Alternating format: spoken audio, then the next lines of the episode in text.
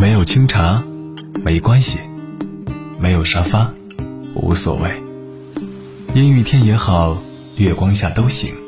有了书籍，有了电影，有了我们在一起，静静的，美美的。欢迎分享晚安宝贝，小月读书。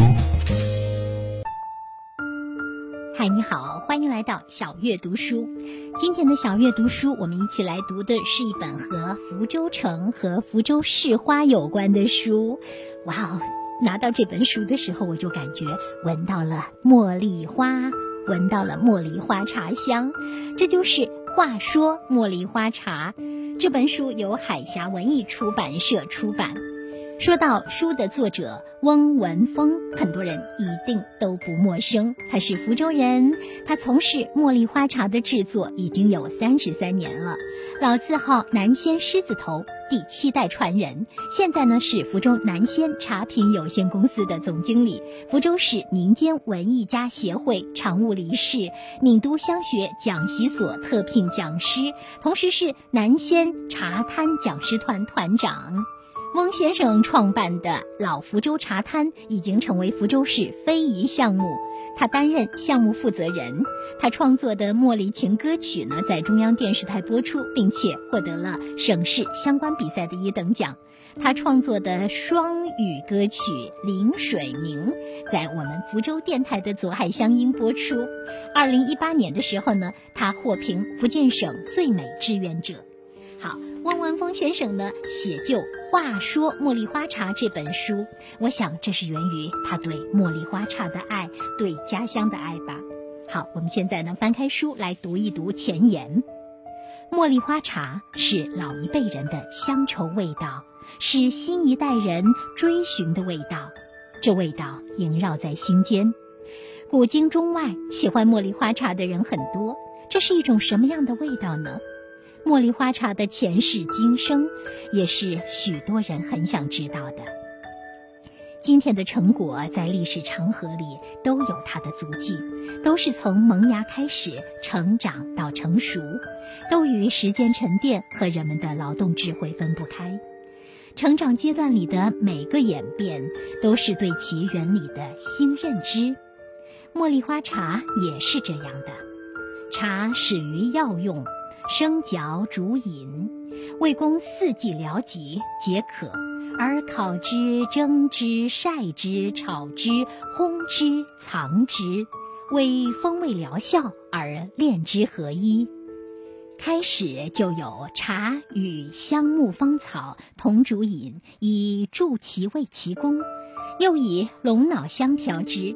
继而吸花果之香，复以花朵和茶混合于瓷器中，密封热煮熏制，都是为了给茶助力。西域而来的茉莉花，芳香清雅，渐渐被茶喜欢，选定为骨子里的伴侣。中西合璧，本草真情，不忘初心，砥砺前行，千年研制。清初，世界茉莉花茶的发源地福州之能工巧匠，结合阴阳两气、造化万物之能的原理，创出了以茉莉花炼香洗茶融合之法。茉莉花茶是植根于人类原始性的需求，是在茶文化基础上发展起来的。它醇香宜人，是茶和花的优化组合。亦是物竞天择、适者生存的产物。八闽大地名茶荟萃，闽茶福花传承技艺所制的福州茉莉花茶，天下独珍，深受茶迷们的喜爱，并以自己的茶道精神和茶饮方式，表达了中庸圆融。有福之州，幸福之城，山明水秀。茉莉花香独冠天下，制成的茉莉花茶是福州人的口福之一，向人类提供了更饱满的五觉享受：嗅觉香沁四海，视觉杯中婀娜，味觉通达神智，触觉温润如玉，听觉山水之音。茉莉花茶成为世界上喜好花茶一族的口福，是自然界的馈赠，是福州对世界的贡献。茉莉花茶可畅游在大杯海碗中，畅快淋漓灌下，也能在细瓷小杯中细细品味。它是帝王贵胄的真名，礼宾馈赠佳品，文人雅士的挚友，修仙人的杯中物。榕树下、平化场、温泉里，一杯茉莉花茶，谈天说地，讲古论今，也是寻常人家的解渴上品。既是柴米油盐酱醋茶，又是琴棋书画诗酒茶。它盛行天下，温润着四季如春，月至明心，相伴于人类左右，留下了。许多佳话。好的，以上我们一起分享的就是《话说茉莉花茶》这本书的前言，它是否轻轻地拨动了你的心弦呢？建议你，如果此时方便，可以泡上一杯茉莉花茶，一边听乐，一边听书。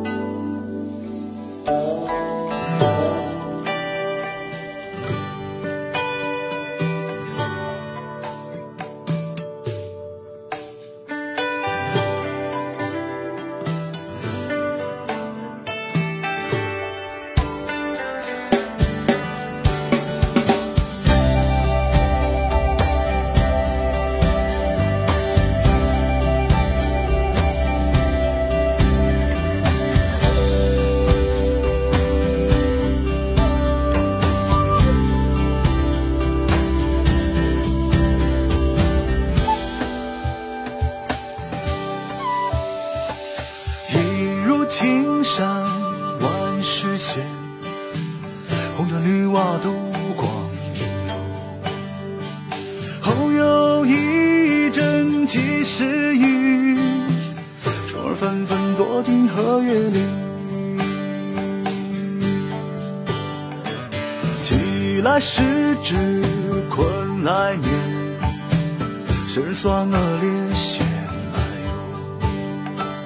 问夜熄火煮长悬，笑问刀兄出定否？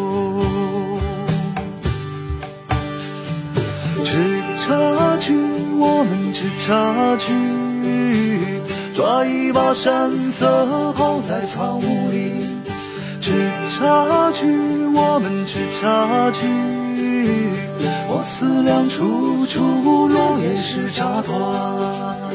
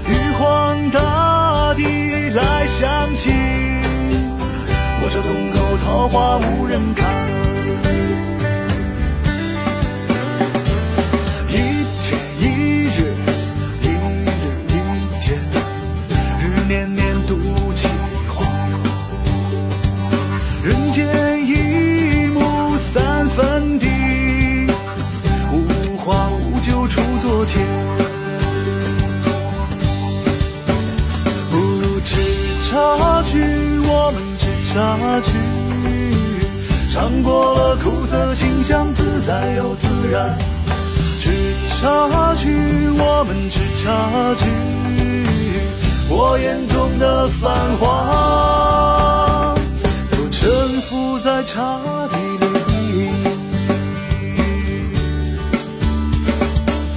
左边是波扬子，右边是桑竹，中间是两个仙人。絮絮叨叨，磨磨唧唧上山去。我们吃茶去，抓一把山色泡在草木里。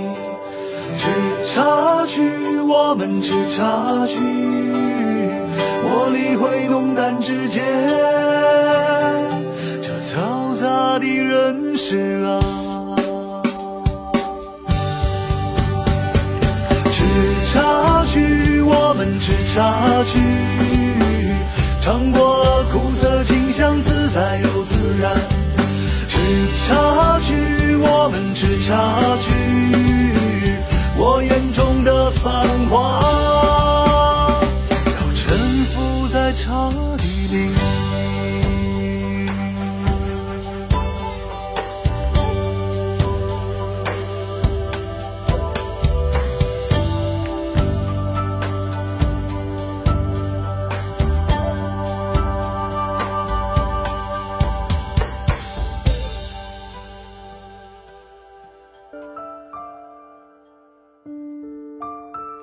谢谢你来听小月读书。今天我们一起读的是《话说茉莉花茶》这本书，书的作者是翁文峰先生。刚才听到的歌曲歌名叫《吃茶去》。是的，我们现在常说喝茶，可过去更经常用的是些大吃茶。接下来，让我们翻开书的第一章茶。茶是人类在发展进程中的重大发现和应用。茶是世界的，当然，茶的家乡在中国。中国是制茶技术的摇篮，也是茶文化的发祥地。世界各国凡提及茶事者，无不与中国联系在一起。福州茉莉花茶种植与茶文化系统入选全球重要农业文化遗产，这是中华民族的骄傲。那么，茶的来源究竟在哪里呢？我们一起来读读：一，因药而来。地球上出现茶树已有七八千万年了。茶最早呢是因药用被神农氏发现和应用的，距今有五千多年了。根据《神农本草经》记载，神农尝百草，日遇七十二毒，得图而解之。茶树每年按季节采摘，不同季节采摘所得的茶叶，其内容物质不同，效用不同，滋味也不同。这是本草和时间所赋予的神奇现象。唐代陆羽《茶经》称宋茶为南方佳木。神农氏时代是中华民族成长史中一个极古远的时期。庄子。道直中说：“神农之事，卧则居居，起则鱼鱼，明知其母，不知其父，与麋鹿共处，耕而食，织而衣，无有相害之心，此至德也。然皇帝不能至德，与蚩尤战于逐鹿之野，流血百里。”《淮南子·修物训》中说：“民如草饮水，采树木之实，食雷棒之肉，食多疾病毒伤之害。”于是神农乃使教民播种五谷，乡土地宜，尝百草之滋味，水泉之甘苦，令民之所辟就。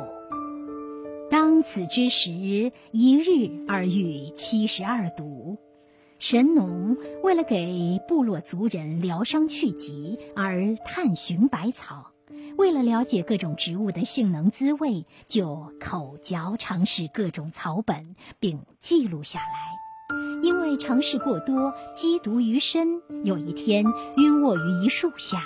恰有水滴从树叶上滑入口中，顿时感到甘甜润泽，渐渐恢复了神智。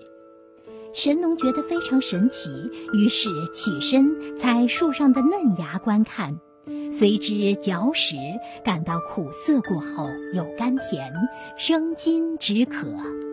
一会儿就神清气爽，百毒尽去。神农视之为神品，后常采其叶食用，解毒补益身体，或配五药中救治他人。族人也纷纷效仿，采之嚼之或煮食，效果俱佳。因此将此树叶称之为“荼”。此后，茶的称呼有了许多。其中以“荼”字用的最多，有蒙、嘉、明。但当时“荼”字是一个多义字，“荼”有时指苦菜，有时是指茶。自隋代的一本字典性质的书《广韵》开始，它同时收有“荼茶”二字，并说明茶是荼的俗称。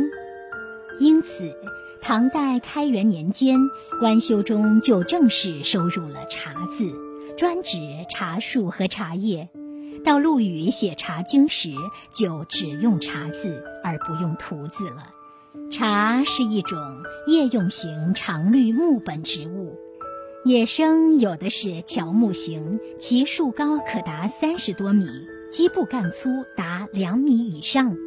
寿命可逾千年之久，适合采摘的树龄为六十年左右。现在人们常见到的茶树都是人工栽培的，茶农们为了多产芽叶和方便采摘，通常采用修剪茶树的方法，抑制其纵向生长，让茶树横向扩展，树高控制在一米左右。据晋代郭璞在《尔雅注》中说：“树小如栀子，冬生叶，可煮作羹饮。今呼早采者为荼，晚取者为茗。”那时的人们对茶的应用多是采其叶煮汁而饮，属于解渴饮料，有防病解毒之用。人类文明是从伏羲之后、黄帝之前的炎帝神农氏开始，进入到原始农耕的时期。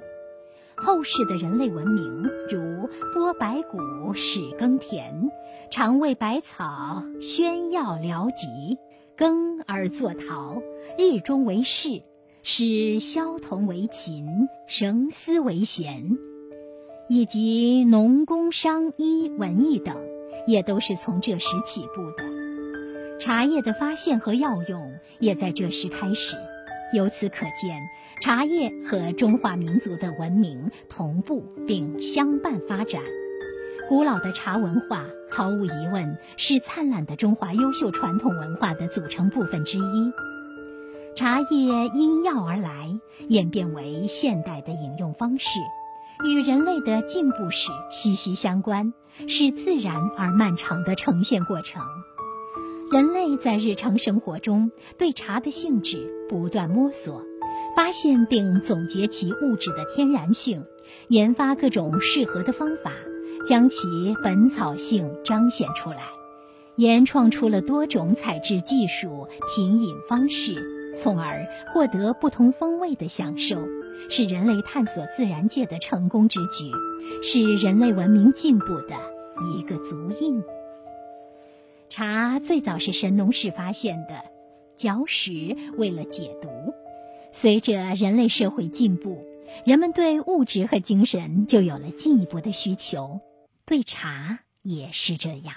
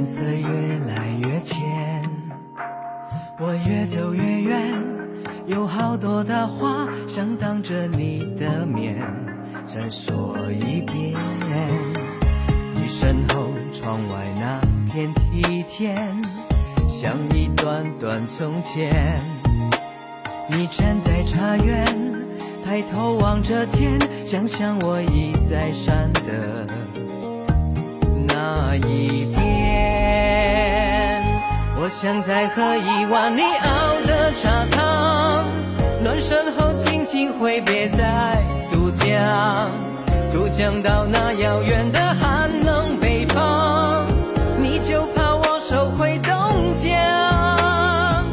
我一定会来喝你熬的茶汤，这次记得要多放些老姜，我寄给你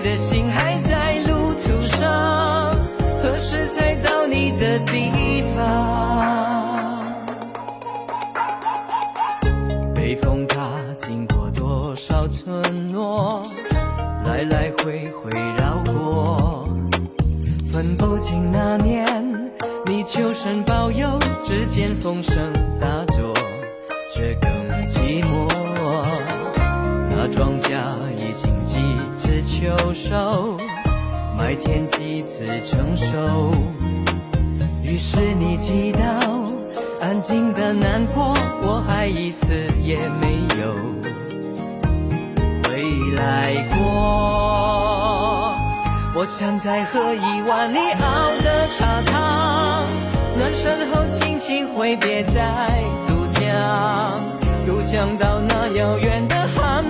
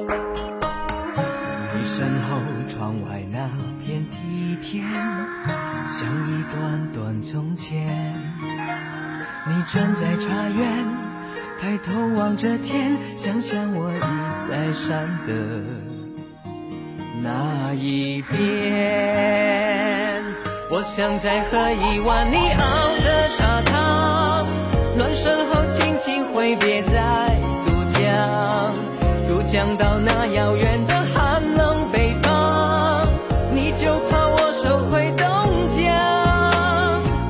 我一定会来喝你熬的茶汤，这次记得要多放些老姜。我寄给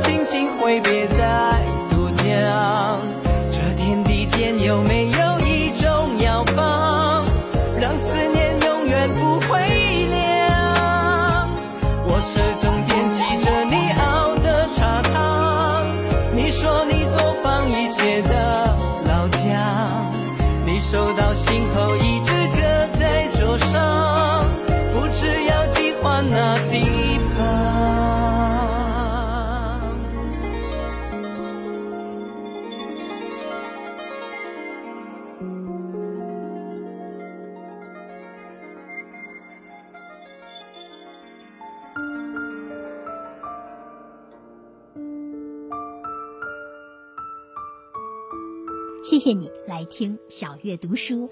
今天我们一起分享的是海峡文艺出版社出版的一本书《话说茉莉花茶》，作者是温文峰。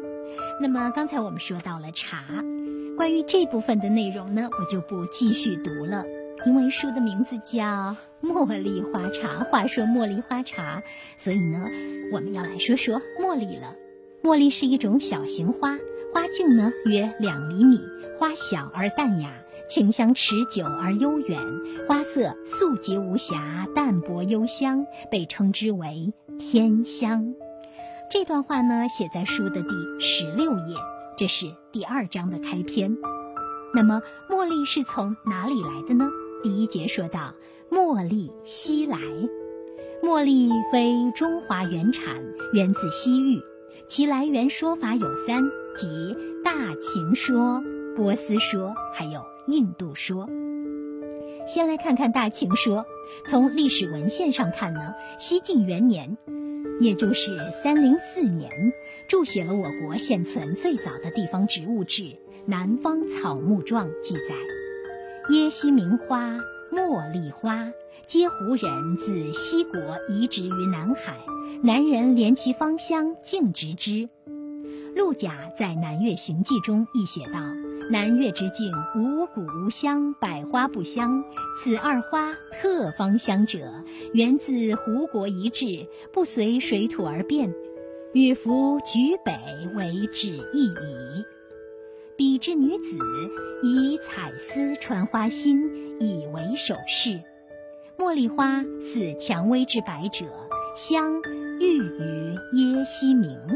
这说明西汉时期，茉莉在南越国，也就是今天的广东、广西一带就已经有种植了。当时还有一种和茉莉花相似的花——指甲花。那么。波斯说和印度说又有怎样的一些文献记载呢？建议你亲自翻开书去读一读吧。好，今天为大家推荐的是《话说茉莉花茶》这本书，我觉得这是一本值得很多对福州这座城市有独特感情的人读一读。当然，爱花者、爱茶者皆可读之，乐趣尽在其中。读之仿佛也能闻到茉莉花茶香呢。好，感谢分享今天的小阅读书，祝你阅读快乐。